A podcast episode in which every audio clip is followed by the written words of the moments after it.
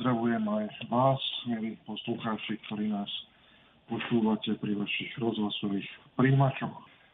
V tejto našej relácii sa venujeme dejinám cirkevného práva, ktoré dávame samozrejme do širšieho kontextu aj dejín cirkvi. A dnes by sme začali sa venovať dôležitej udalosti, ktorou bol druhý Vatikánsky koncil. Vieme, že v podstate predchádzajúci koncil, teda prvý Vatikánsky, ktorý sa odohrával v 19. storočí, konkrétne v roku 1869-70, v tomto období sa skončil ako akoby nedokončený. A aj preto zvykneme niekedy hovoriť, že druhý vatikánsky koncil je vlastne pokračovaním toho prvého vatikánskeho koncilu. A to je taký, by som povedal, diplomatický pohľad. Ak by sme chceli naozaj kriticky zhodnotiť a porovnať oba tieto koncily, tak mohli by sme skôr povedať, že druhý vatikánsky koncil sa naozaj pokúsil nadviazať a dokončiť ten predchádzajúci.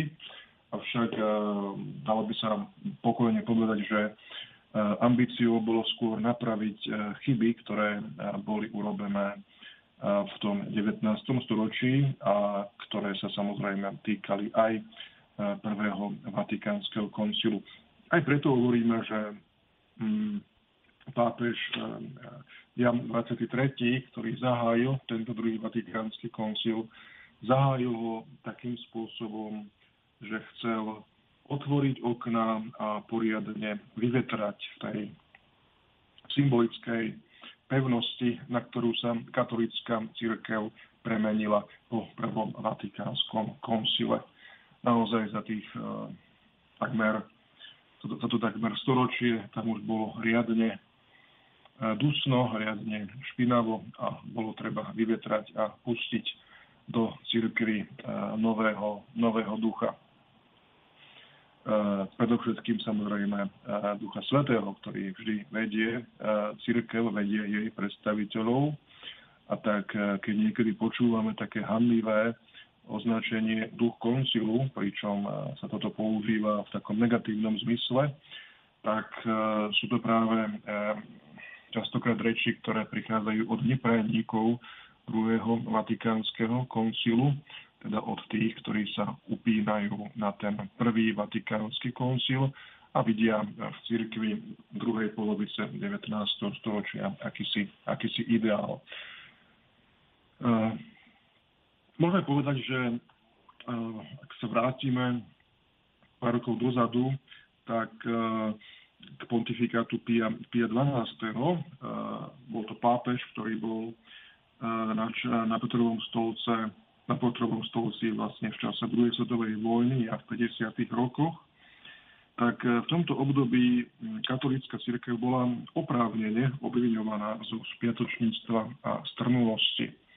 Túto nálepku dostávala najmä vďaka mnohým nie práve najrozumnejším rozhodnutiam ešte z čias Pia IX, ktorý naozaj vybudoval takúto do seba uzavretú církev, takúto pevnosť neprenukniteľnú, ktorá má ambíciu diktovať okolovitému svetu, čo je správne a čo nesprávne.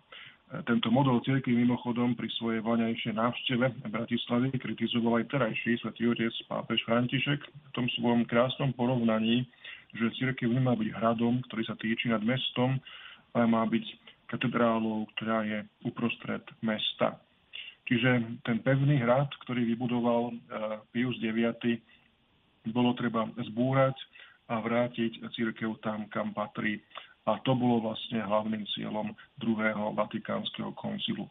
To, že niektorým sa to nepáčilo, aj teraz nepáči, je samozrejme druhá vec, ale tak ide o to, že či chceme naozaj um, kráčať tak, ako kráčať máme, tak ako církev vždy kráčala, alebo sa chceme upevniť vo svojich pevnostiach a zabarikádovať vo svojich barikádach a odtiaľ páliť hlava nehlava.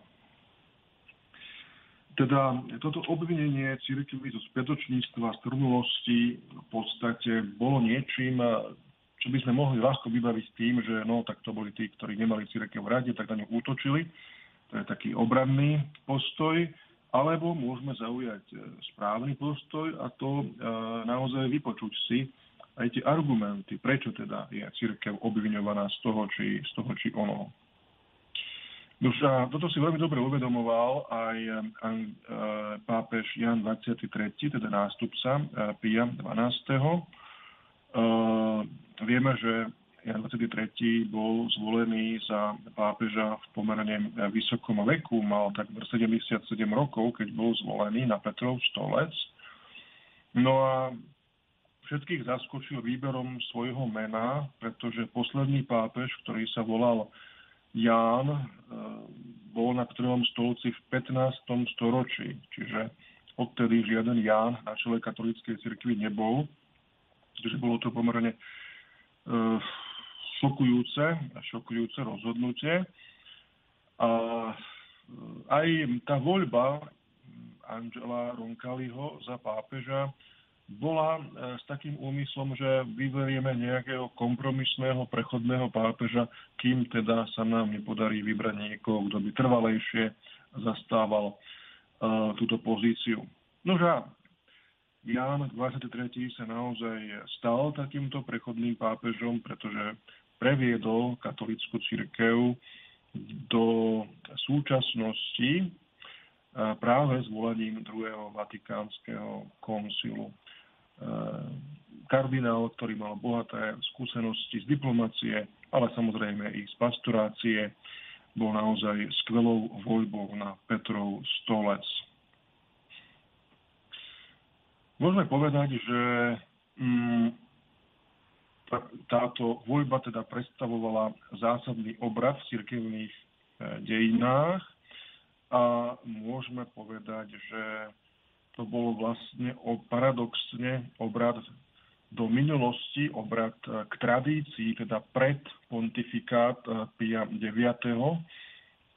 A vlastne ako keby e, tá snaha v podstate vrátiť církev tam, kde vždy bola, to znamená urobiť z nej znova tú katedrálu, to fórum, kde jednoducho prebieha diskusia, prebieha dialog, církev, ktorá je blízka ľuďom, ktorá iba nediktuje, ale snaží sa viesť um, dialog. Um, toto bolo zrejme z pontifikátu Jana 23. Uh, o jeho skúsenostiach z takého naozaj života medzi ľuďmi a s ľuďmi vypoveda jeho 11 encyklík, ktorých je autorom. Zoberieme si, že za pomerne krátky pontifikát, eh, ktorý trval naozaj len nejakých 6 rokov, napísať 11 encyklík je naozaj obdivuhodné. No a z nich eh, také najznamejšie sú sociálna encyklika Mater Magistra, ktorá sa zaoberá problémom, ktoré sú spojené s technickým a civilizačným pokrokom a tiež reaguje na rozšírenia eh, povinností štátu v sociálnej oblasti.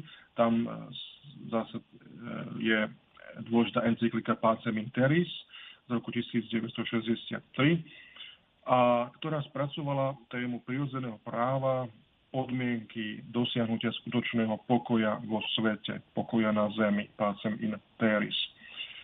Tieto encykliky tak boli odpoveďou katolíckej cirkvi na napätie e, medzi jednotlivými sociálnymi vrstvami spoločnosti, ale tiež reagoval i aj na takéto globálne politické ovzdušie, keďže po druhej svetovej vojne prišlo k rozdeleniu Európy železnou oponou na východný a západný blok. A navyše e, hrozba jadrového konfliktu bola vtedy veľmi aktuálna, rovnako ako v súčasnosti z okolností. A e, katolická církev cez pápeža Jana 23. samozrejme vnímala aj tieto veci a Jan 23. nepochybne bol jeden z, jeden z tých osobností svetových dejín, ktoré prispeli k tomu, že jadrovej vojne vtedy neprišlo. Nepokoje vo svete súviseli v tomto období aj s búrlivým procesom dekolonizácie. Vieme, že po druhej svetovej vojne prišlo k rozpadu britského impéria. Veľká Británia postupne strácala svoje predchádzajúce koloniálne impérium a teda v Ázii a v Afrike vznikali nové emancipované štáty, ktoré teda získavali samostatnosť od predchádzajúcich imperiálnych mocností. Aj e, to e, bolo mm, v podstate potenciálnym, potenciálnym konfliktom. Ďalšie ohniska konfliktu v tejto dobe predstavovali e, spory medzi Čínou a Spojenými štátmi, ďalej alžírsky boj za získanie nezávislosti od Francúzska, rasové nepokoje v Amerike, ktoré boli ukončené zákazom rasovej segregácie a diskriminácie prostredníctvom Civil Rights Act – Pápežovým aktivitám napomáhala tiež skutočnosť, že na čele troch svetových mocností stáli v tej dobe katolíci. Eh, americký prezident Kennedy v Spojených štátoch 61-63, eh, Charles de Gaulle vo Francúzsku 59 a 69 a Konrad Adenauer v Nemeckej spolkovej republike 49 a 63. Títo traja katolíci na čele týchto troch mocností Ehm, teda nepochybne vnímali a rešpektovali postoje ehm, pápeža, postoje katolíckej církvy. Čiže naozaj Jan 23. zohral ako skúsený diplomat aj na Petrovom stolci veľmi, veľmi dôležitú rolu.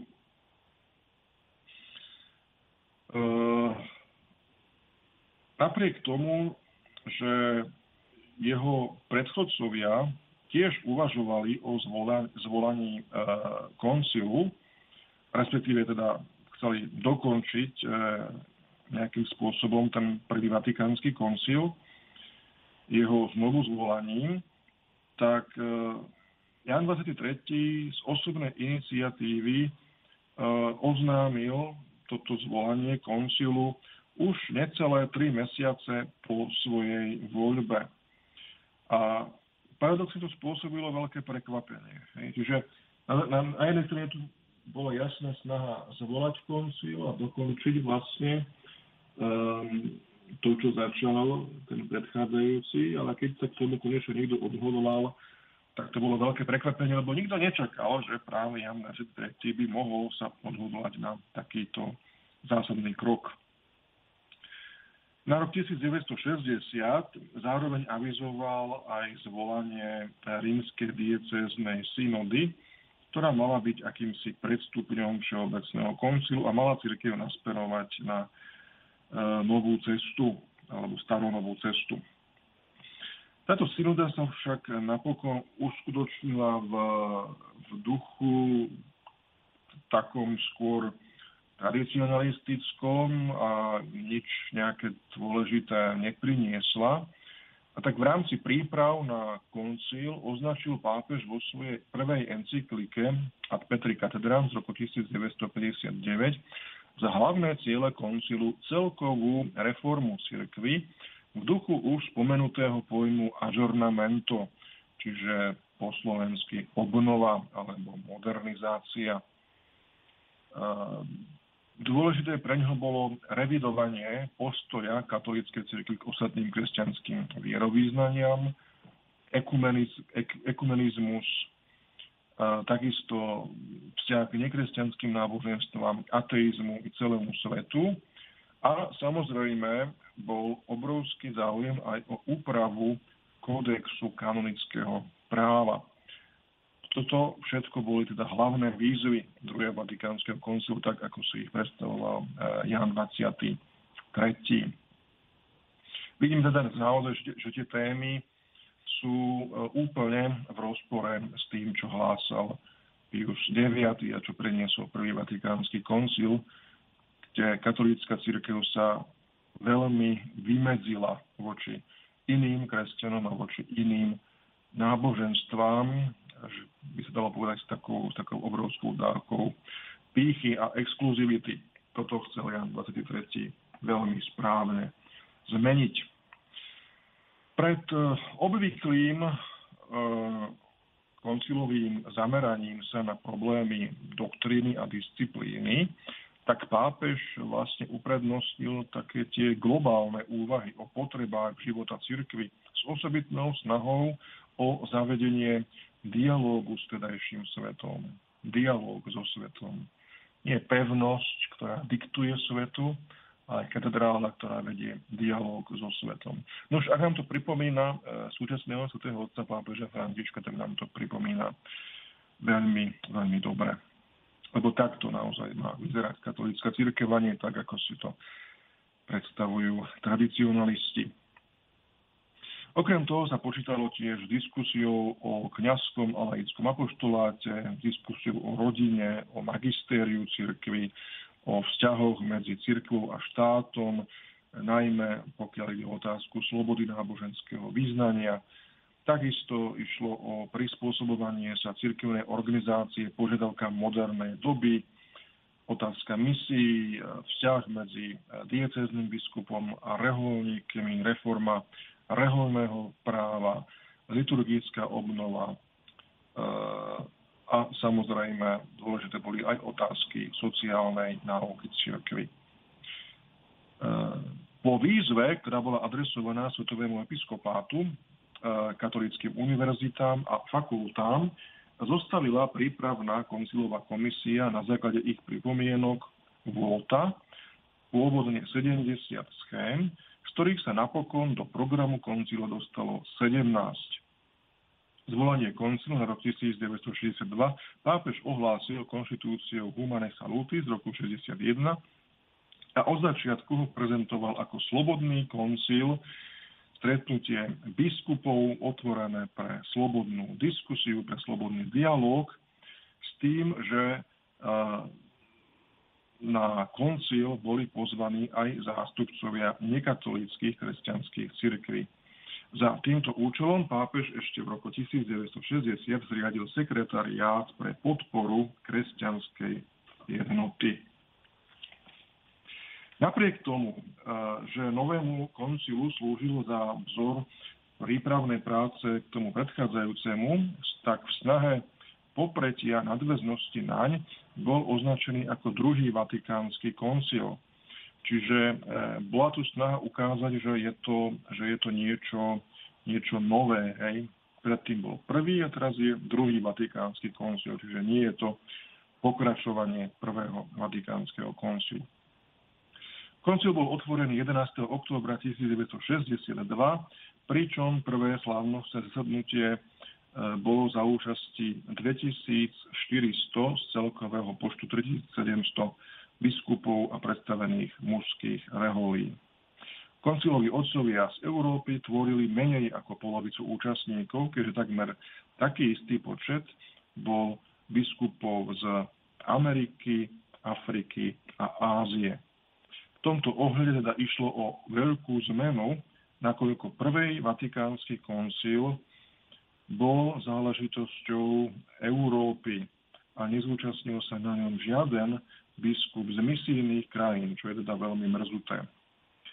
Poriadok eh, koncilového zhromaždenia bol koncipovaný podľa vzoru eh, toho predchádzajúceho koncilu a predpokladal teda dve úrovne stretnutí, plenárne schôze, tzv. generálne kongregácie určené na diskusie a pracovné skupiny pre zhotovenie textov rozhodnutí. Tieto mali byť schvaľované na slávnostných verejných zasadnutiach, na ktorých sa hlasovalo s konečnou platnosťou, pričom hlasujúci vyjadroval súhlas, placet alebo nesúhlas, non-placet, respektíve podmienený súhlas placet juxta modum. Aj keď na e, vykonanie zmien v kanonickom práve zriadil Jan 23. 28. marca 1963 komisiu pre revíziu cirkevného práva.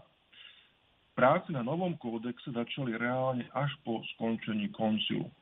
Počas prvého obdobia prišlo v nadväznosti na liturgické reformy k schváleniu liturgickej schémy, ktorá sa stala základom konštitúcie Sacrosanctum Concilium. Tá odporúčila preskúmanie liturgických kníh, kritickú revíziu cirkevných kanonov a štatútov vzťahujúcich sa na bohoslužobný kult a do vybraných častí Sv. Omše sa zaviedli národné jazyky. Koncilovi otcovia sa v tomto ohľade pritom výslovne odvolávali aj na slovanských apoštolov svätého Cyrila a svätého Metoda, ktorým sa ten istý postulát podarilo na kresťanskom západe na krátky čas presadiť v rámci ich veľkomoravskej misie. Okrem toho sa na prvom zasadnutí rokovalo aj o prameňoch zjavenia, spoločenských komunikačných prostriedkoch a o jednote církvy.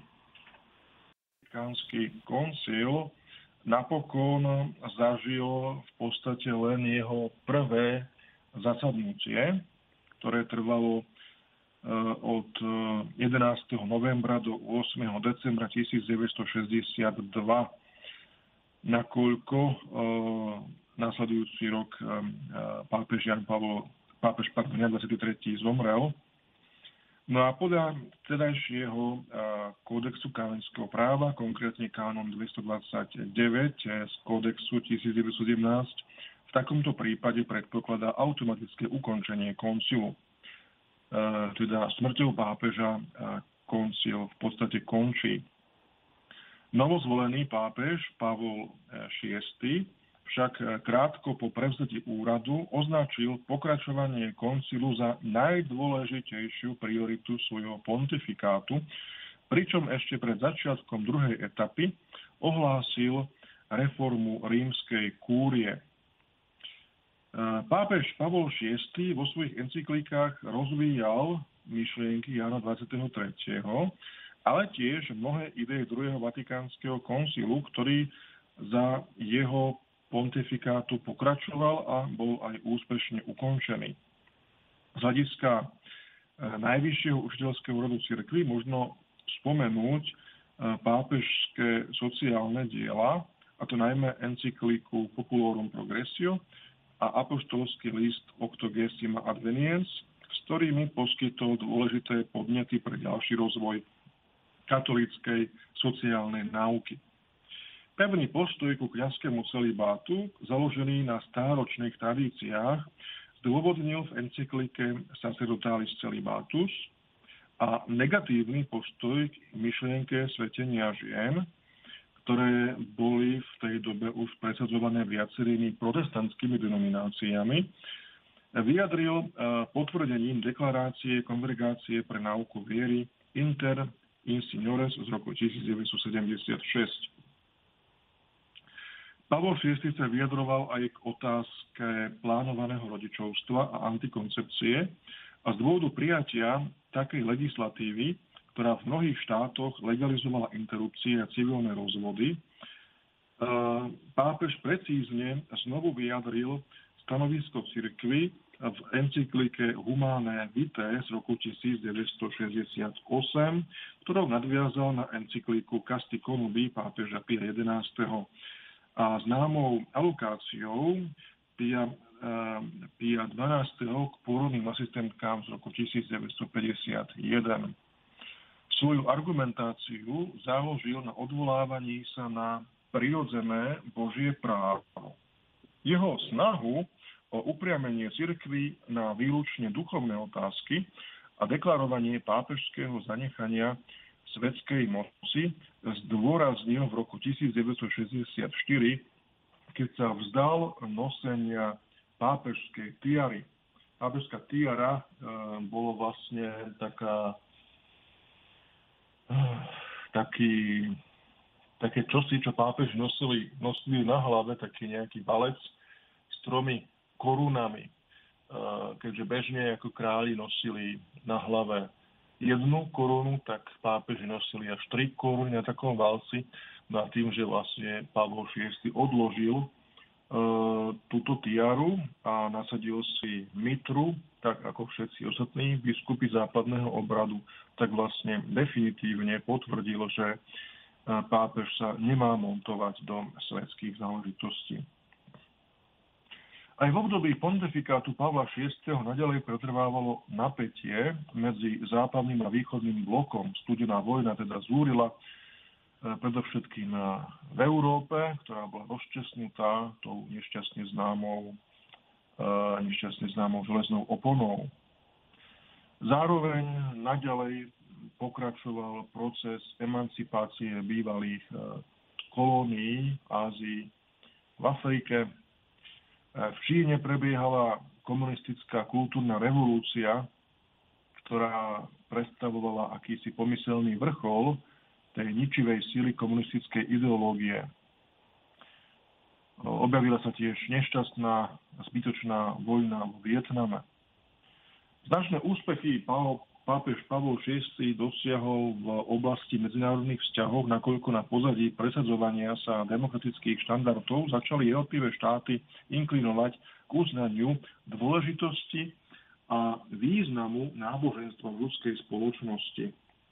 Čiže kým v 19. storočí sme vnímali také negatívne nastavenia štátnych autorít voči, voči náboženstvu, čoho výsledkom bolo aj to zabarikádovanie sa na tom hrade, ako nám to predviedol Pius IX, tak tu na v podstate sa ide opačným smerom, to znamená štáty si po tých 100 rokoch uvedomovali dôležitosť náboženstva v živote, v živote ľudí. Čiže ten náboženský rozmer znova ako keby e, dostal taký, chytil taký nový dých.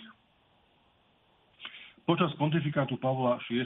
sa podarilo nadviazať diplomatické styky s vyše 40 štátmi, vrátane napríklad Jugoslávie, ktorá tiež bola súčasťou toho komunistického sveta, ale vieme, že Jugoslávia nebola uh, za železnou oponou, teda na tej východnej strane železnej opony, že Jugoslávia sa vyvíjala trošku inak ako zvyšok toho východného bloku.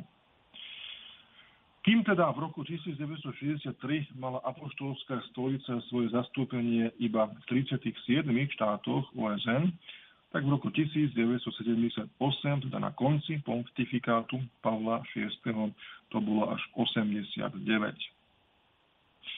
Plneniu pastoračných, ale aj diplomatických úloh Pavol VI rozsiahle napomáhal najmä svojimi apoštolskými cestami, keďže bol to práve on, ktorý ako prvý od čias Pia VIII opustil Rím a začal cestovať. Okrem európskych krajín tak osobne navštívil i veriacich v Amerike, Ázii, Austrálii a začal tak éru pápežských misijných ciest, na ktoré potom nadviazal Jan, 20, eh, pardon, Jan Pavel II, eh, Benedikt XVI i krajší svätý otec František. Čiže my niekedy si myslíme, že bol to Jan Pavel II, ktorý bol ako prvý pápež, ktorý sa rozcestoval. Áno, naozaj cestoval veľa, ale takým prvým cestovateľom na pápežskom stolci bol už Pavlo VI. Za jeho pontifikátu boli vykonané i revízie e, konkordátov, teda e, zmluv medzi Svetou stolicou a jednotlivými štátmi. Konkrétne išlo o konkordáty s Argentínou, Haiti, Portugalskom, Španielskom a nové konkordáty boli uzavreté s Venezuelou a Kolumbiou. Dohoda typu modus vivendi bola uzavretá s Tuniskom. Pričom v tomto prípade išlo vôbec o prvú zmluvu uzavretú e, s islamskou krajinou, čiže Tunisko v roku 1964 ako prvá islamská krajina uzavrela E, zmluvu e, modus vivendi so svetou stolicou. I napriek týmto úspechom však vo svetskej spoločnosti nadalej pokračoval rýchly a rozsiahlý proces sekularizácie a náboženstvo sa tak dostávalo na okraj spoločenského záujmu. E, vráťme sa na koncil. Pavol VI teda sa rozhodol pokračovať v koncile a vytýčil štyri ďalšie ciele. Výklad teológie, vnútorná obnova církvy, podpora jednoty kresťanov a dialog so súčasným svetom. Čiže môžeme povedať, že k tomu pôvodnému úmyslu Jana 23. pridal v podstate snahu o teda výklad, výklad teológie, lebo tie ďalšie veci tie nastolil už Jan 23. E, ešte predtým, než začala druhá fáza koncilu, e, Pavol VI sa rozhodol upraviť rokovací poriadok a tento nový poriadok mal umožniť koncilovým otcom ešte výraznejším spôsobom zasahovať do priebehu jednotlivých rokovaní a do prípravy textov. Počas e, druhej fázy koncilu, teda september až december 1963 sa prejednávali najmä otázky biskupskej kolegiality, ekumenizmu a náboženskej slobody. Na konci tejto druhej fázy boli odhlasované konštitúcie a posvetné liturgii Sacrosanctum Concilium o spoločenskej komunikačných prostriedkoch Intermirifica, ktorý sa bližšie zaoberal tlačou, rozhlasom a televíziou. Tretie obdobie koncilu e, trvalo vlastne v septembri až novembri 64 a prinieslo najdôležitejšiu koncilovú konštitúciu Lumen Gentium. Išlo v podstate o dogmatickú konštitúciu, ktorá ktorá sa v podstate venovala cirkvi smerom dovnútra, teda priniesla e, vo viacerých ohľadoch novú a dôkladne prepracovanú ekleziológiu, teda náuku o cirkvi ako o spoločenstve veriacich. Otázka východných cirkví a ekumenizmu bola zase riešená v dekrétoch Orientalium Ecclesiarum a Unitatis ad Integratio. Napokon posledná štvrtá fáza sa konala v septembri až decembri 65 na jej úvod e, pápež Pavol VI vydal motu proprium apostolika stolicitudo, ktorým ustanovil biskupskú synodu, synoda episkoporum, ako stály orgán zastupujúci Svetový biskupský zbor pri apoštolskej stolici. Tu urobím takú malú odbočku. E, biskupská synoda e, vieme, že v súčasnosti stále prebieha synoda o synodalite, čiže v podstate aby sme tomu rozumeli, tá biskupská synoda, ktorá funguje ako nejaký stály orgán, má, svoje, e, má svoj nejaký program, má svoje nejaké témy a v podstate od kedy ju založil Pavol VI, tak prebehlo niekoľko takýchto synod na niekoľko rôznych tém. Čiže nie je to niečo nové, s čím by jazda prišiel svätý otec František, ale je to stály e, poradný orgán pápeža, čiže výsledkom takejto biskupskej synody, aj tej súčasnej synody o synodalite, sú vlastne nejaké konkrétne návrhy, nejaké konkrétne materiály, ktoré následne budú spracované na úrovni apoštolskej stolice a bude vydaná e, nejaká tá postsynodálna exhortácia, ktorá ale nie je e, nejakým, nejakou revíziou učenia cirkvy, teda neprináša niečo nové do učenia cirkvy, ale prináša v zásade nejaké podnety, ktoré môžu, ale nemusia byť inšpiráciou do pastoračnej, pastoračnej praxe. Čiže e, dôležitý orgán biskupská synoda, lebo aby sme tomu rozumeli, že, že koncil je niečo, čo sa zíde, že raz za čas. Hej, že raz za 100 rokov, dajme tomu, zíde sa nejaký koncil, hej, že prídu všetci biskupy z celého sveta. Už ale uh, táto synoda biskupov je orgán, ktorý vlastne zasadá akoby, akoby nepretržite, hej, nie úplne nepretržite, ale v podstate je to nejaký stály, stály poradný orgán, ktorý sa teda venuje nejakým tým témam. Nie je to náhrada koncilu, pretože koncil má oveľa väčšie právomoci. Koncil naozaj môže definovať učenie cirkvy, synoda nemôže. Synoda len dáva nejaké rady a odporúčania, ktoré si môže alebo nemusí osvojiť um, Svetý Otec a samozrejme, to je dôležité, aj jednotliví diecézni biskupy. Dobre, uh, poďme naspäť na koncil, uh, druhý vatikánsky, čiže počas tej poslednej etapy, štvrtej etapy v 65. roku bola schválená i deklarácia Dignitatis Humanae o náboženskej slobode, ktorou církev deklarovala uznanie princípu všeobecnej slobody svedomia a náboženského vierovýznania. Teda církev naozaj e, nepozerá sa už našťastie na ľudí iného vierovýznania nejak z vrchu, ako na nejakých menej cenných, ale uznáva slobodu svedomia, slobodu vierovýznania, slobodu presvedčenia, čo je naozaj že veľká a dôležitá vec, ktorá opäť e, je takou dôležitou delovou ranou do tej škaredej pevnosti, ktorú vybudoval e, Pius IX. Ehm, ďalej, veľmi dôležitý dokument koncilový je dogmatická konštitúcia Dei Verbum o Božom zjavení a o prámeňoch viery. Je to veľmi taký krátky, ale hutný text, ktorý nám podáva e, vlastne e, správny katolický pohľad na texty svätého písma. Čiže ak máme, dajme tomu, pochybnosť o tom, akým spôsobom máme vnímať Sveté písmo, Božie slovo čo to vlastne je, tak práve toto e, pomerne stručné, ale hutné dielo De Verbum nám veľmi pekne vysvetľuje, aký je postoj katolíckej cirkvi k Svetému písmu. E, veľmi vážnu diskusiu vyvolala konštitúcia Gaudium et Spes o cirkvi v modernom svete. Eh, tam, aby sme pochopili rozdiel, zatiaľ čo Lumen Gentium sa venuje ako keby cirkvi smerom dovnútra, tak Gaudium et Spes sa venuje cirkvi smerom von. To znamená, že akým spôsobom má církev kráčať tým dnešným moderným svetom.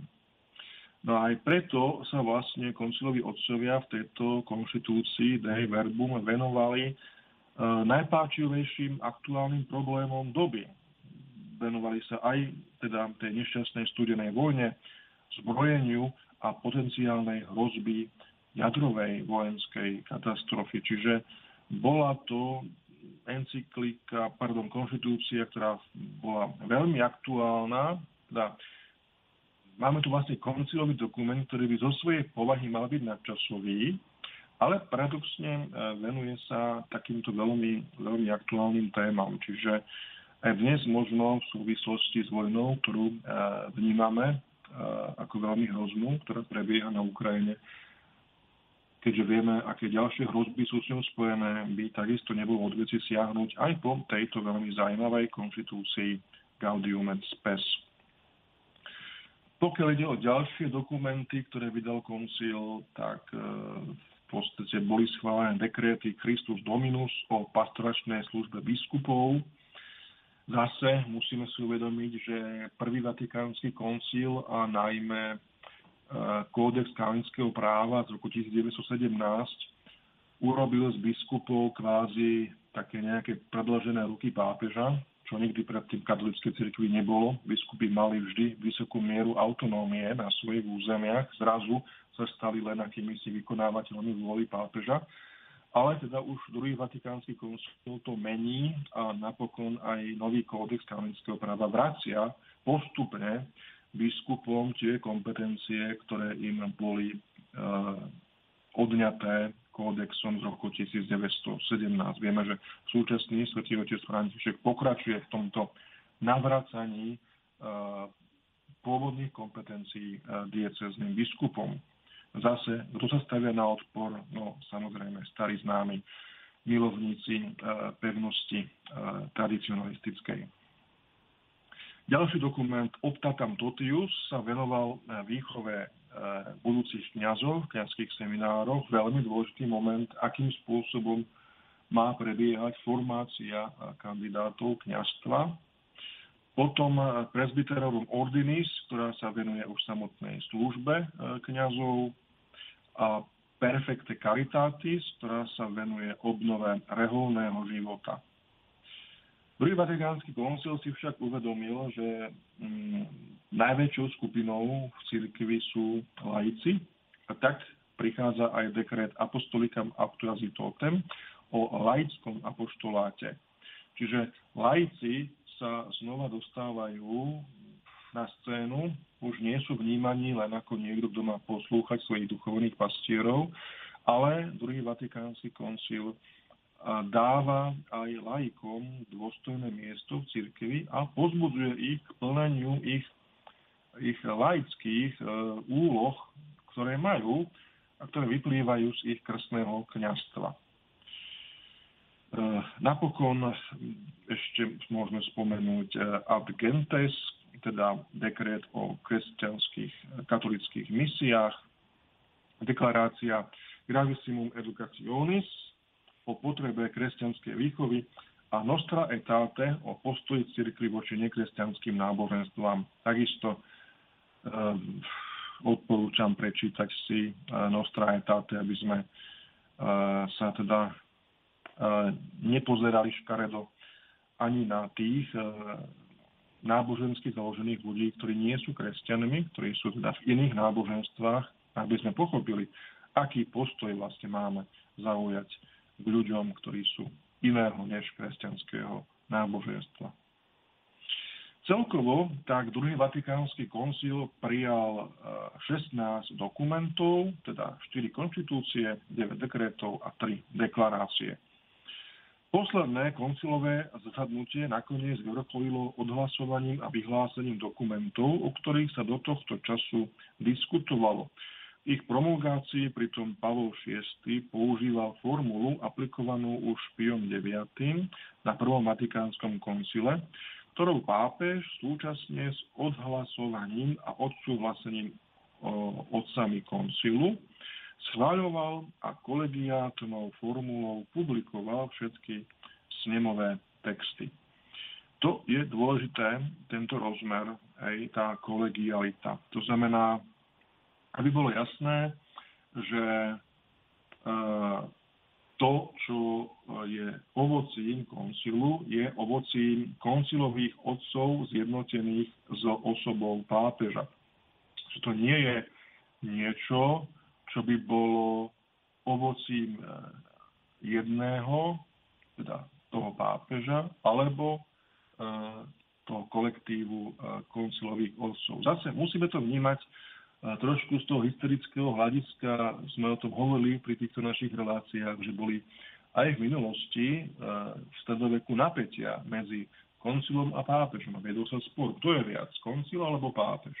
Je pápež ten, ktorý iba je jedným z účastníkov koncilu, alebo je ten, ktorý tam má nejaké rozhodujúce slovo. Môže alebo nemôže fungovať koncil bez pápeža a podobné, podobné myšlienky a vieme, že e, nie je možné proste zvolať koncil a vylúčiť z neho pápeža a takisto e, ani pápež vo svojich rozhodnutiach e, v podstate nikdy v takých tých zásadných veciach nekonal bez koncilu. To znamená, že to spojenie, tá kolegialita pápeža a koncilových odcov pri týchto dogmatických záležitostiach je veľmi dôležitá.